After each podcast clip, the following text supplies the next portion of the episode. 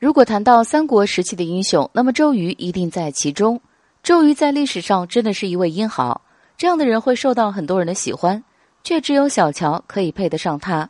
但周瑜只活到三十六岁就去世了，那么他去世之后，小乔是如何度过的呢？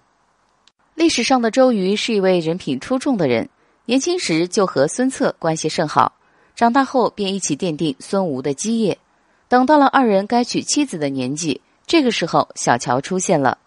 当时的小乔可以说是有名的美女，但英雄也有短命的时候。周瑜只活到三十六岁就逝世了。据《三国演义》里说，周瑜是因为心胸狭窄，活活被诸葛亮气死了。但小说中的真相与现实生活是有差距的。事实上，周瑜只是操劳过度去世罢了。周瑜活着的时候还可以保护小乔，但周瑜逝世了。小乔便失去了避风港，周瑜的死因最终还是一个谜团。但是在赤壁之战后，周瑜却成为曹、刘、孙三国的大患。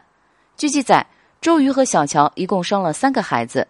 这时候的小乔已经非常伤心了，丈夫的去世对她的打击很大，但周瑜的孩子还在，于是小乔只能自己抚养孩子。可一个人拉扯三个孩子是很不容易的事情。小乔在四十六岁的时候，最终香消玉殒，而他的三个孩子也没有得到上级的重用，最终还遭到了迫害。周瑜在世的时候风流倜傥，而且为人低调，也善于左右和谐的关系，可谓功高盖主。不但自己英年早逝，还连累了自己的孩子。如果周瑜没有英年早逝，那么小乔一定会过得很幸福。但是历史没有如果。失去周瑜的小乔，一个人孤独的过完了一生。